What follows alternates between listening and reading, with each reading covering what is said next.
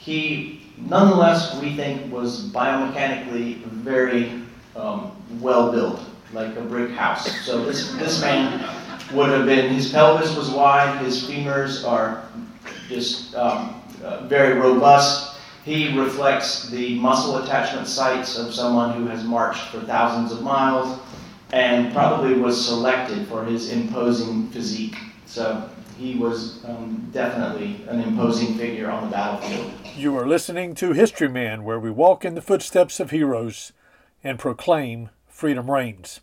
On today's episode, we are at the Camden Visitor Center in Camden, South Carolina, recording a three part series sponsored by the Camden Visitor Center and the South Carolina Battleground Preservation Trust. The panel discussion surrounding the discovery and examinations of the soldiers found at the Battle of Camden site reveal much about that revolutionary battle, the soldiers, and their sacrifices.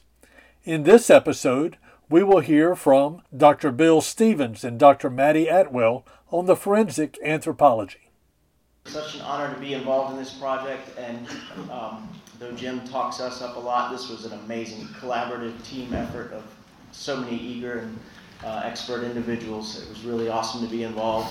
Maddie and I are going to uh, present the preliminary results of the study of the human remains of the soldiers at Camden, the bioarchaeology.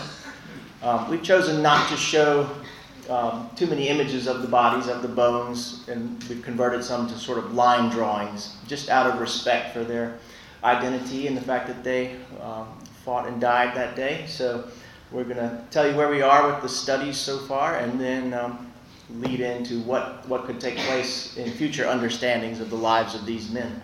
All right. So uh, back in the fall, Bill and I were uh, invited, much to our excitement, to participate in the bioarchaeology of the burials at the Battle of Camden. So, uh, bioarchaeology, uh, simplified, is the study of human remains in an archaeological context in order to elucidate and gain insight into to past life.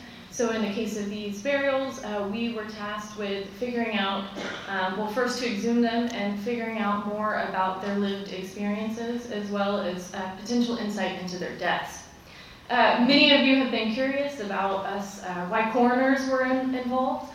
Um, foremost, Bill and I are broadly bioarchaeologists, biological anthropologists, so trained in the study of the human skeleton and skeletal anatomy, as well as analyses involved in the study of such. Um, particularly with me, I have worked uh, not only in archaeological contexts, such as the Battle of Camden, but also in anatomical collections, uh, where people were medically dissected and placed into museum collections for the purposes of uh, comparative study, um, in places like the Smithsonian as well as the Cleveland Museum of Natural History, where both places I've largely conducted work. So it was such a privilege to get back in the field and uh, be a part of this and not um, just our everyday work, which is contemporary medical legal death investigation, where we, um, we assist in the recovery of human remains in contemporary settings, um, identification, as, as well as in certain cases help forensic pathologists with uh, cause of death. Okay, so my training at uh, University of Georgia consisted of what? Too loud? No, they were like University of Georgia. Oh, yay, go, go dogs. But then, then I went to USC for grad school, so.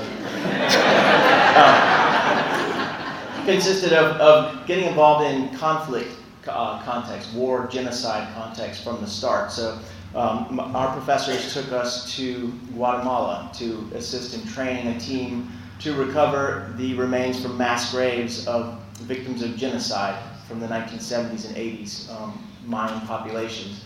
So we got into some grim stuff starting out, and, but it has certainly taught me a lot in preparing for types of projects like this, where we're looking at um, the results of conflict between groups. Um, I've also worked for the UN in Cyprus, where uh, part of recovery and reconciliation between the Greeks and Turks is recover the remains, identify them, and return them to their loved ones. So that's a background for both of us that, that made us appeal to uh, Jim and Steve and the like for being involved in the project. And we have a good relationship with them for other projects, and we always answer when they call, and they're super to work with. So we developed uh, a protocol for the field. So as biological anthropologists, you know, we're, we're interested in cause of death, traumatic injury, identification of a person. We're not in, interested in just the artifacts. Um, though we are, we do have archaeological training. We wanted to ensure that you know there's a history of metal detection out here, finding an artifact and digging it up. What does that do to a skeleton? It damages it, especially the sensitive parts we want to look at to learn about individuals. So we developed a protocol in the field of being able to link. Uh, link artifacts with elements, bones of the skeleton, preserve that association, lift them in blocks of sand, transport, transport them careful, carefully arranged.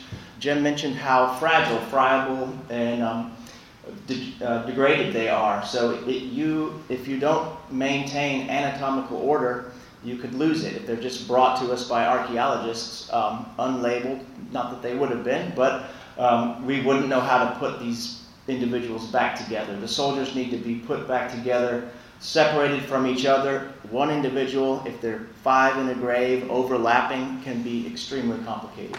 We are tasked with determining minimum number of individuals. A lot of conflict situations involve mass graves and commingled remains where we don't know the exact number. Maybe they are a secondary deposit, decomposed bodies on the surface of the ground buried after the fact and jumbled together. That was the case in, in a lot of areas of the world with uh, conflict and war.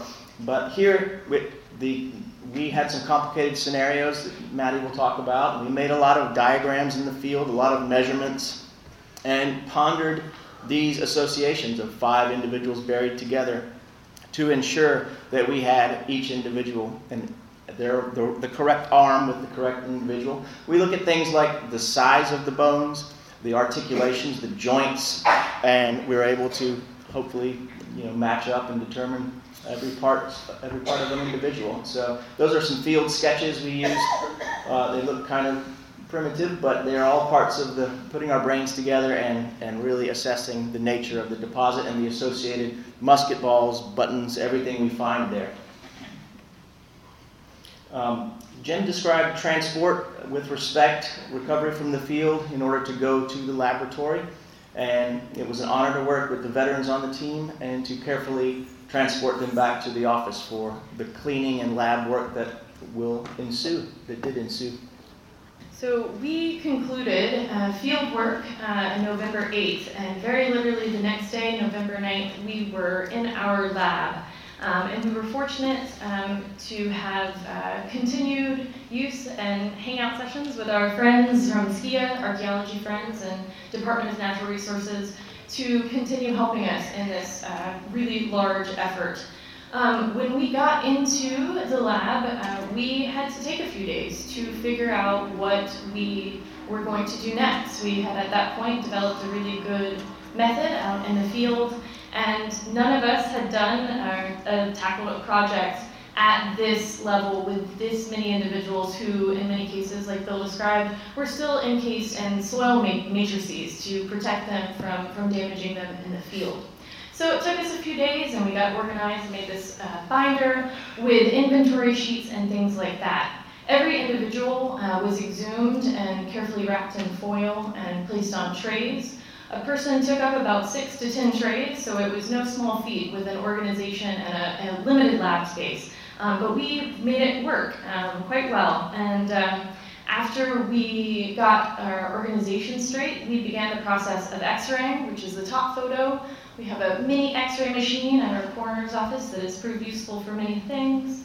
Um, and the bottom image shows uh, the cleaning process. So the soil matrix uh, needed to come off after uh, the bone had been x-rayed, which uh, the next slide shows you how critical that was for certain surprise findings. Um, and then we would photograph them um, before and after, so while they were still in soil and then later when we got to deeper analyses. So this process was painstaking and meticulous and had to be. It was, it was very much important to take great care, particularly because these individuals, as everyone at the table has already said, very fragmented and fragile. They're 240 plus year old remains.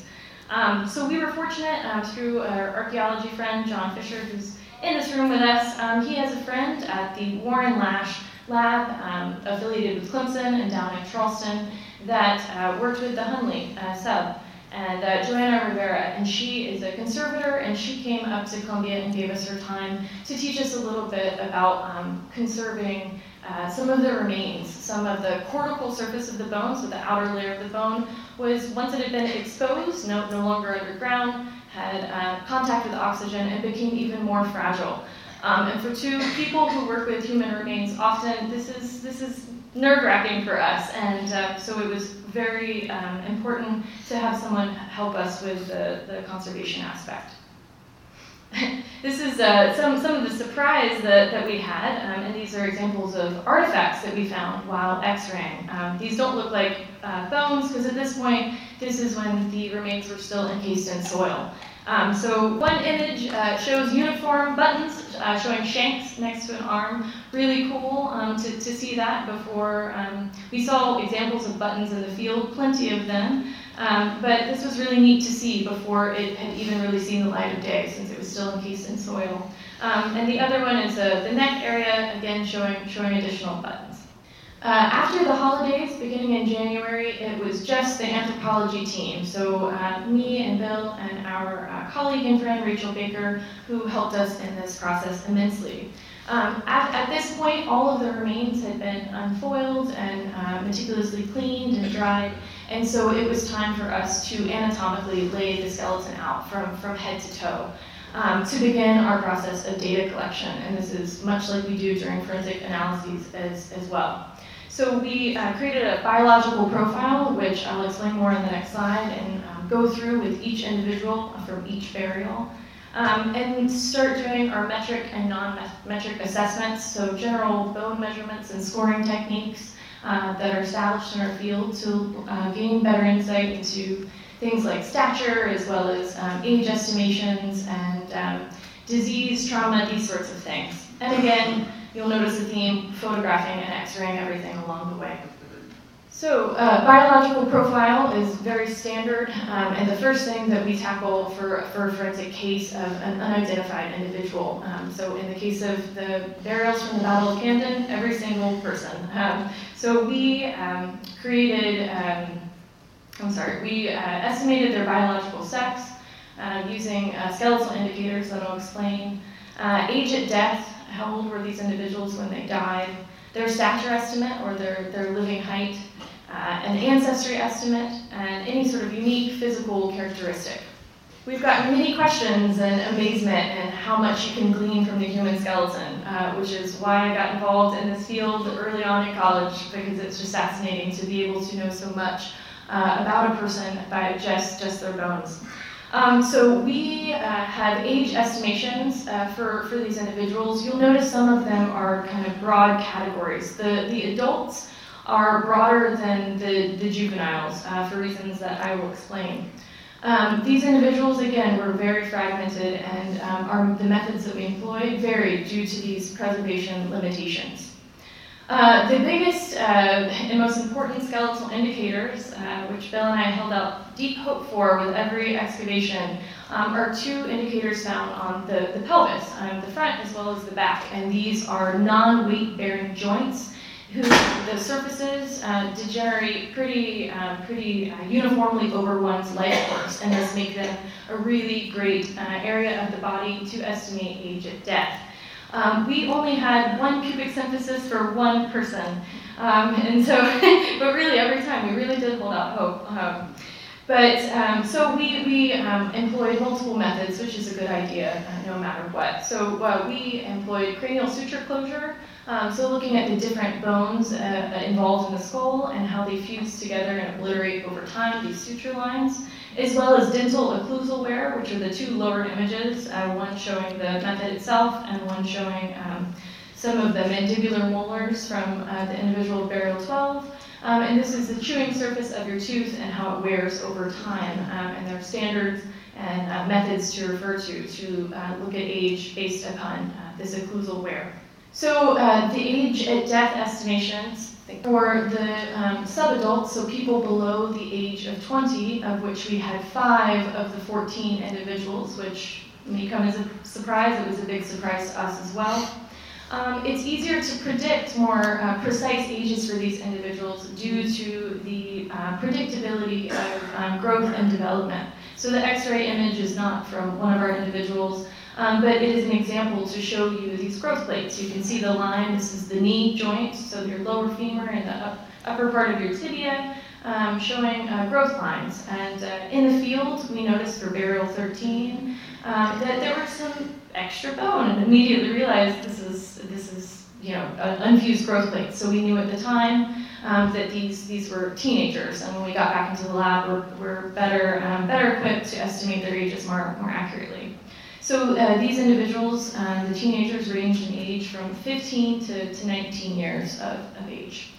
And again, the nine adults, um, you'll see broader age ranges over the age of 20. Some have um, a little bit more precision, 20 to 35, but there are broader age ranges, and I want you to know it's due to the limitations based upon the preservation. Another uh, part of the biological profile is stature estimation. Uh, people were particularly uh, curious about the Highlander's height, and he was a tall, burly man. And come to find out, he wasn't particularly tall, but I'm sure he was burly. And, in fact, we know he was burly, but I'll give that to, to, to Bill. Um, in the case of these individuals, we used um, the maximum length of the femur, so the thigh bone, um, to measure uh, based upon an established formula in our field to estimate the living height of, of individuals. For, um, for us, the mean stature of, of all of these, um, which we could measure 12 of the 14 due to preservation, um, they were about 5'7. Um, and the graph shows you uh, uh, the differences. We had an individual that was, you know, small as 5'2. That was uh, one of our teenagers, so he wasn't uh, done growing yet. And burial 12, he, he was 5, 5'11, around 5, 5'11, so he's quite tall. Um, other bioarchaeological research into Revolutionary War sites, which is few and far between, um, actually found the same mean stature, um, so the same average height, which was which was neat to see. All right. During our analysis, we wanted to also assess indicators of the health of these individuals: disease, pathology, injury. Uh, we found pretty ubiquitous and uh, common among 19th century, 18th century skeletons is the indicators in the bones and teeth that show when someone was subjected to nutritional stress, maybe malnutrition, uh, fevers, febrile illness as a child when they're growing and developing. They preserve as lines on your teeth and bones of growth disruption. So you can see where they stop growing because they're fighting an infection, they're facing health challenge, and then they resume growing and a permanent mark is preserved. So throughout the teeth of most of the individuals, we saw enamel defects that are, that are common. Um, that tell us, and we, we measured them, we know about the time they occurred during development, and they varied, but they, they reflect the disease environment and the nutrition that these um, developing uh, individuals faced. So, oral health also, by and large, you know, I've, I've looked at uh, Civil War soldiers. By and large, these guys had, they were a young sample of individuals, but they had better teeth. So pre-sugar, there's not a lot of carbohydrates and sugar involved. You know, they weren't getting that. Um, they don't have the level of caries, cavities that we see among 19th century and modern individuals, uh, and no overt signs of infection of the gums. Uh, a, few, a few of the older individuals have lost teeth during life and showed the, the closing and remodeling of the bone of the jaw when they lose their teeth and those sockets heal up. We also wanted to look at traumatic injury, of course, in the battlefield context, and anything that suggests uh, what led to these men's unfortunate death. I put the Highlander here, so uh, a Scotsman smoking a pipe. So with the dental health, these guys had crowded dentition, malocclusion, rotated teeth. They had the, all the things that, that occurred pre dentistry crowded mouths full of teeth. So they also ground their teeth. You know, when, when looking at these age estimates that, that Maddie described, we're comparing with published standards from different times in history. But these guys probably ate a diet including stone ground, and cornmeal, and flour, etc., that would have worn their teeth down at much greater uh, or much earlier decades in life than we face these days. Um, military requirements, we are aware of published military requirements for having anterior teeth for the purpose of biting paper cartridges, etc. Um, so we don't know exactly, I don't, maybe Jim does, what those were, and Steve, um, back then, but these guys also showed, could potentially show us um, occupational indicators. So use of the teeth as a tool, right? Holding a nail as a carpenter in your teeth. Chose the Scottish man with the pipe because the 71st Highlander has a oval facet in his canine, maxillary canine, which is consistent with holding that pipe habitually, that clay pipe in his mouth. We also uh, conjecture that a lot of the grinding in um, offset patterns in the mouth is the result of combat stress. People are very stressed out. I ground my teeth a lot in graduate school. I cannot imagine being in combat and, and what that could produce. But okay, so we knew there would be gunshot trauma. We have very large caliber soft lead musket balls flying all around. We have the evidence for them in the ground. We have the evidence that many of them impacted bone, the signature that they impacted bone. Um, we don't see what we see in the modern forensic context. We see you know, in your average autopsy or in skeletal remains that we look, look at with gunshot wounds, they show the effect of great energy, velocity, radiating fractures, beveling, concentric fracture patterns. Um, we saw more simple fracture patterns here so far at Camden. So um, I've looked at some published, published studies that show the rapid deceleration of large caliber round balls and the fact that they, they um, within, you know, uh, under 100 yards are pretty ineffective um, in terms of accuracy. velocity loss is extreme, and they bounce and roll on the ground. So the, the, the wounds we see in the men that we documented um, uh, produce rather simple fractures. They did, you know, embed on the bone and deform to the shape of the bone, and uh, reflect the lower lower velocities and ballistics of the day. Where is the sharp force injury? Where are the bayonet wounds? Where are the cuttings uh, marked by uh, saber wounds, etc., sword wounds? We don't have it. So it is largely due to the, the, degradation of the bone. The ends of the bones didn't preserve well. Those are the spongy, eh, you know, articular surfaces and, and trabecular bone of your skeleton. They didn't survive very well. So if there were limbs that were cut off, we don't see the cut marks. Um, also, the vertebrae and the ribs, you know, where you bayonet someone, those bones are gone because they're thin and because of the effects of time, acidity of the soil, and um, um, just general preservation of the skeletons. I thought this was pretty, pretty telling. So Jim uh, produced lots of five-gallon buckets of soil, and the purpose for having these buckets from where every man was buried was to place some soil in the coffins with them, um, to, to be with them when they're reburied. So these were screened, they're free of any human remains and artifacts. I took them and dumped them where I had a hole in the yard to fill in, and this shows the color differential. Within one site, the, the Battle of Camden, the battleground, look at all the different colors of soil. So this explains the condition of some men versus the condition of others. So we have um, all the factors to consider of the soil type, the pH of the soil, whether it's acidic like your average red clay soil, sand versus clay, the drainages in the declivity areas, the depth of burial, lots of factors. Um, of course, the impact of agriculture and logging all affected the survival of the skeletons. So some of our graves were, or one grave in particular was right in the line of where Farmer John drove his tractor for years and years. The two ruts went right over the grave, and you could see the compression of the individuals. So, um, oh, the, the x-rays on the right are of the, uh, the femur of the Highlander up top, showing you the preservation level. It, I mean, that almost looks like a modern x-ray.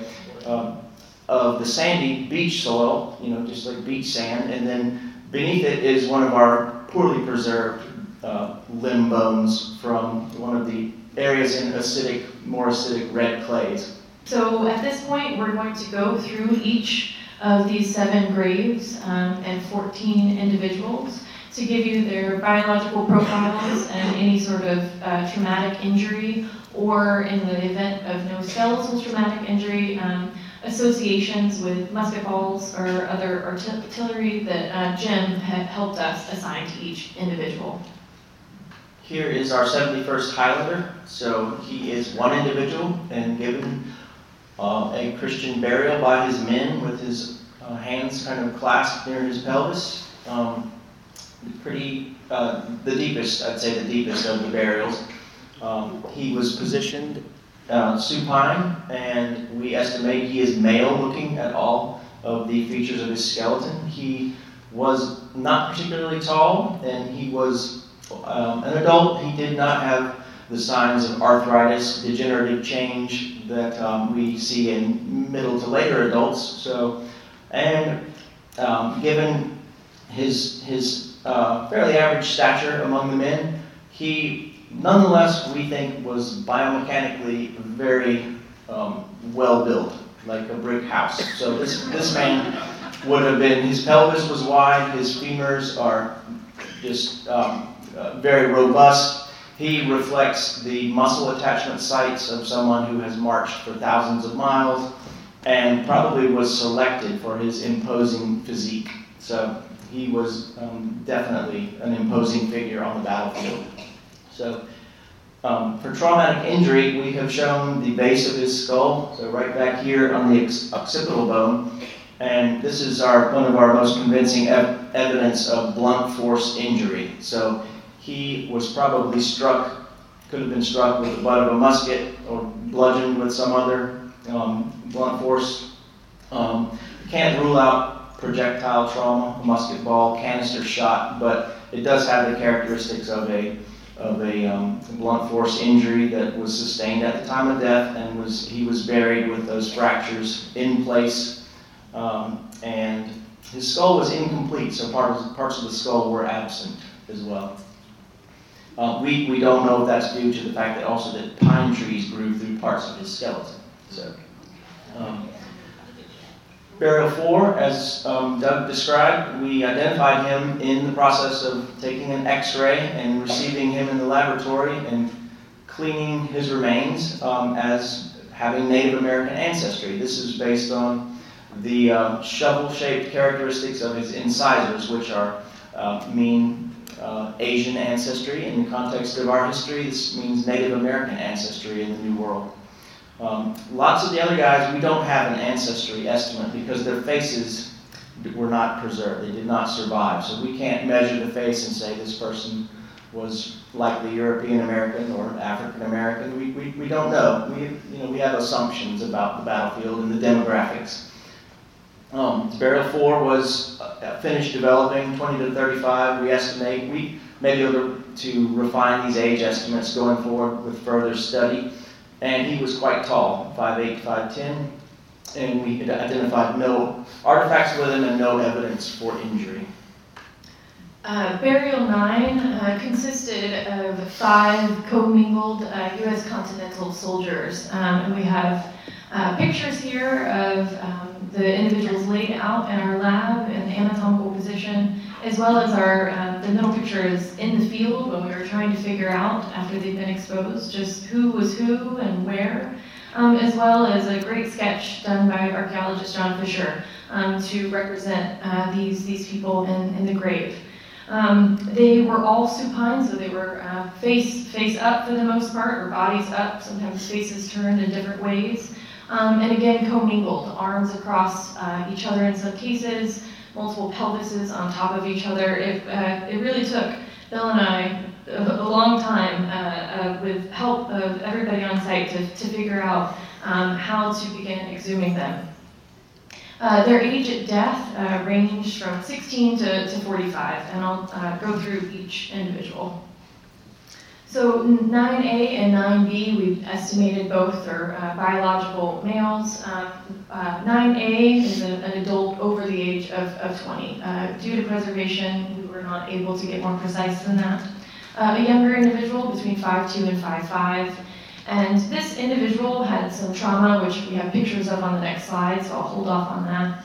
9B, um, so uh, we mentioned that uh, the burial, burial 13 consists of three teenagers. We didn't realize until we got back to the lab that this commingled grave of five people also contained two additional teenagers, so it upped our number in a, in a surprising way.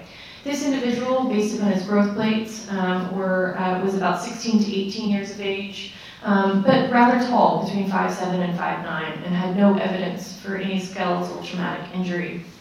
This is a picture of uh, uh, his right upper arm, so the right humerus, and this is one of only about four individuals that we have what we call in situ trauma. So this musket ball was found right on this individual's humerus um, at the time of excavation. Uh, the image alongside it is um, an x-ray uh, showing this uh, association. Uh, once the musket ball was picked up, it was heavily deformed and contoured to the surface of the bone. Um, and underneath, as you can see in the x-ray quite well, um, a, a, very likely perimortem fracture um, that uh, occurred around the time of this individual's death.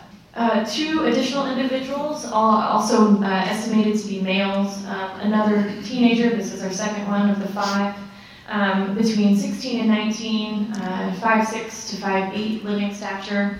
Um, and he, um, several of these individuals had um, uh, fractures of their thigh bones, their, their femurs, and we uh, think that it's likely due to rough handling of the body post-mortem when these individuals were being put into, into the grave. And we don't see it as, a, as something that they endured during life. Um, 9D was between 30 and 40 years old, um, between 5'4 and 5'7 in terms of his stature. Um, and although we didn't have any evidence for skeletal traumatic injury, um, Jim located a musket ball um, near the right shoulder of this individual. And last but not least, the fifth individual in, in this uh, burial, uh, we were not able to determine um, an estimation for biological sex due to uh, very poor preservation. Um, we believe him to be between 20 to 45 uh, years of age at the time of death and between 5'4 and 5'7. And again, another individual that doesn't demonstrate any skeletal signs of injury, but had um, a heavily deformed musket ball from the abdominal region, which, if you recall Bill talking about the ribs as well as the vertebral column that was, was not well preserved at all. Burial 10 was one individual in a grave, and he was very shallow. The, the femur, Jim mentioned, the knees would have been protruding from the ground. He was likely impacted by logging operations.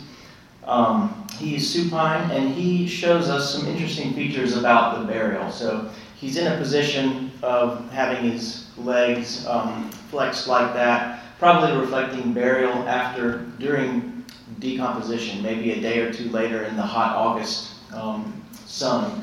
So he was likely a bloated, decomposing body that was buried.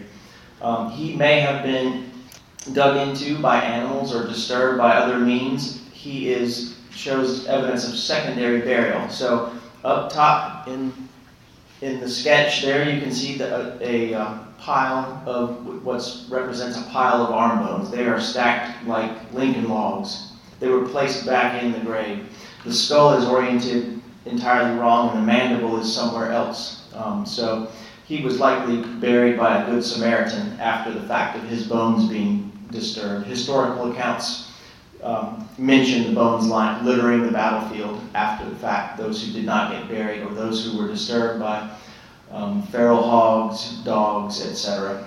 He is estimated to be male and one of our older individuals, 40 to 50, maybe more, and couldn't determine his stature because the long bones were not very intact. We couldn't measure a femur that had been plowed through or run over by logging trucks. No evidence for trauma, but he did have a, a buckshot recovered near him and a musket ball near his knee. Um, and as I said, that he shows that sign of secondary burial. Burial 11 consisted of two individuals together, and they were about 36 centimeters deep on average, and they are both adults. 20 to 45 is our estimate so far. Um, positioned supine in the grave. 11A, estimated male based on measuring the uh, features of his bone, of his pelvis and skull, looking at his jaw and features of the skull. He is tall, somewhere 5'7 to 5'10, and had no evidence for any injury. 11B was one of, one of those where we found with, with um, radi- radiology up front, we found you know, a metal projectile, lead projectile associated with his skull. It's buckshot which is on his parietal bone. Um, this may have been not even penetrated the skull. This in autopsies we often see shotgun pellets that have lost energy um, retained in the scalp of an individual. So he could have you know caught some buckshot and it's it's there. Um, there was a defect underneath the butt, buckshot, but lead is so heavy that when it gets compressed in soft bone, it's gonna you know we didn't see fractures or anything. It was likely just in his scalp. And burial 12 is a Continental soldier who was a bit disturbed and missing a leg bone, one individual. Um, he was supine, estimated to be male based on the features of his skull and long bones and pelvis. And 35 to 45 was our, our best estimate using s- certain methods. And he's our tallest individual, 5'10 to 6 feet tall. So um, we did not document any skeletal injury on him. Uh, the final burial that we'll uh, tell you all about tonight uh, consists of three individuals, and um, this is a burial of the uh, three teenagers.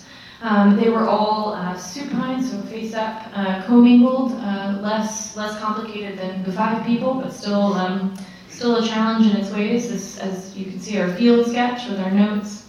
Um, and just like burial 10 shows signs of, of bloating, so early early onset um, uh, decomposition and then buried uh, shortly thereafter.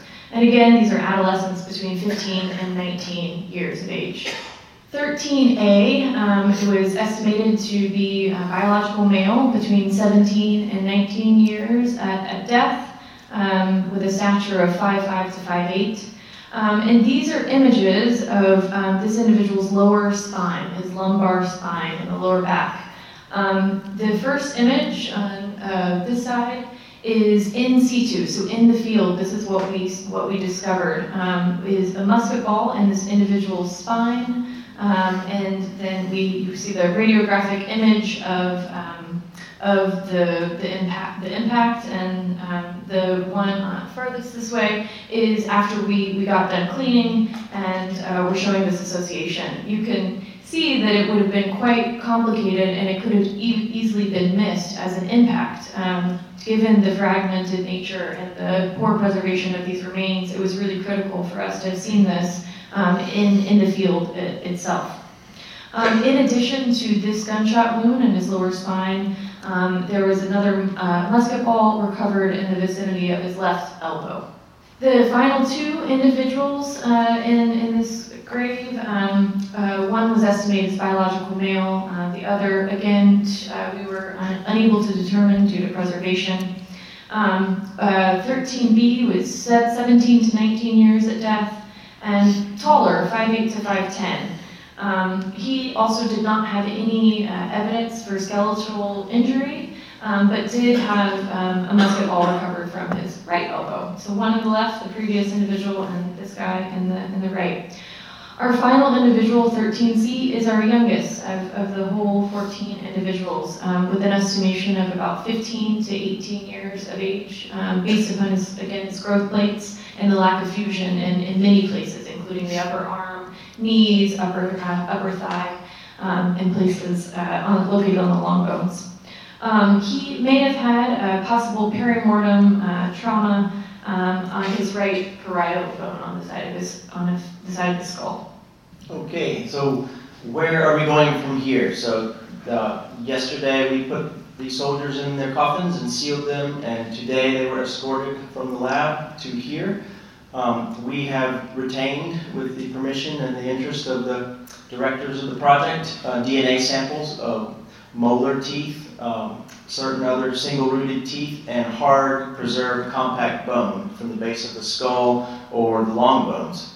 We are going to submit um, quality control samples to an ancient DNA lab to see if, if we can sequence DNA profiles complete enough to do ancestry, genetic genealogy studies, and link um, related individuals to these individuals who died that day.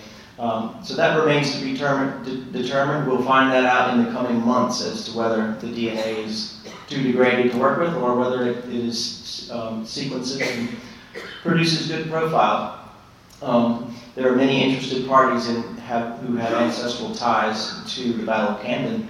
we al- also, there remains the possibility of submitting to databases to compare and generate relationships based on the, um, the DNA, the genetics of these individuals. Um, Dr. Delacova from USC is going to be conducting some isotopic studies. So, looking at carbon, nitrogen, oxygen ratios, strontium in the bones, chemical indicators that can tell us information about the soldiers. Where were they born? Where, where did they grow up as their, their teeth were forming, as their bones were forming? The signatures of their environment, the drinking water, the geology can be preserved in these hard tissues of the body and tell you where they came from geographically, tell you about their diet, uh, and other such, uh, where they might have gone later in life, migration patterns. They're all um, using this, these types of bone chemistry studies. Um, so she's also taken soil samples. We collected soil samples from each individual that may reflect um, the uh, abdominal area, the contents of um, the parasite load that these individuals were carrying. carrying. They were, we know they were not well. They were um, had, had burdens of illness, dysentery, poor rations, and um, testing for that sort of thing could give us more information about their, their suffering uh, and untimely death. Uh, a big question uh, that we got very early on in, in the project and a big hope um, that we maintained throughout uh, was the possibility of facial reconstruction. Um, but facial reconstruction involves uh, being, having the bones of uh, the face uh, present, and the bones of the face are very fragile, thin bone, and unfortunately, I think it will come as no surprise that they did not preserve well. Um, so that is um, something that we're sad about, but hold out um, uh, hope in, in the future for uh, advances in, uh, in reconstruction. Um, for the parts of the face and mandible that, that did uh, survive. Yeah, we have had the pleasure of working with uh, state law enforcement's forensic artists over the years in both for identification, generating leads for identifying individuals in modern times, but also in reconstructing the faces of 19th century individuals. We've done that a lot when remains are found. Um, and it really requires the measurements of the eyes, the cheekbones, the zygomatics, and um, the, the things, as Maddie said, that don't survive very well in acidic soil. Um, we took great efforts to preserve, conserve the skulls, digitize them. We have 3D renderings. Um, so, and the future of the project might hold that some are better preserved. We, we shall see um, with the ability to look at, um, approximate the face of one of the soldiers, but not yet. We'd like to thank everyone who supported and encouraged this project, um, to thank our boss, Coroner Rutherford, for allowing us to assist these agencies in this important historical project to protect and preserve and rebury these individuals. Uh, everyone else listed here, and those are the coffins draped uh, yesterday and in their first repose, I guess, at our um, external area, ready to be received and placed on the Humvees. And that's all we have. Thank you so much.